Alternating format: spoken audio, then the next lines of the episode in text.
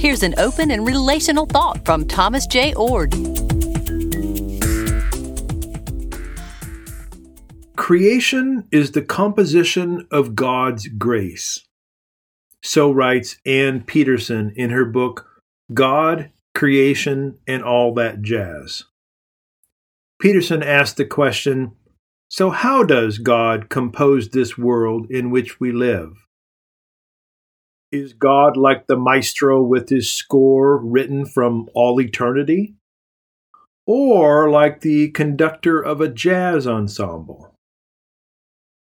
The primary model of composition, like the themes of classical theism, has been that the classical orchestra conductor is the one in charge.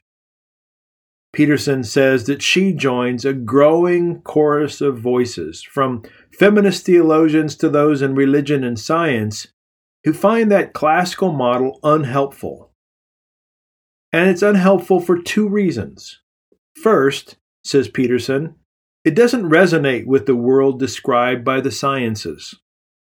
And secondly, it doesn't fit with the strategies we need to traverse the boundaries of a messy, ambiguous, and pluralistic world. Pederson says that she doesn't want to jettison the themes of past generations because she's called to improvise on them in ways that can now be heard.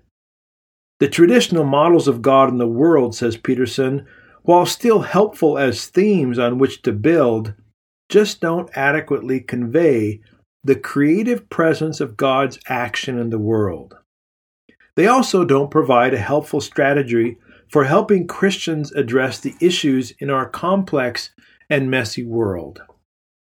By contrast, says Pederson, the model of improvisation particularly in jazz and the blues, can help us deepen and expand our insights into the creative process of God's composition.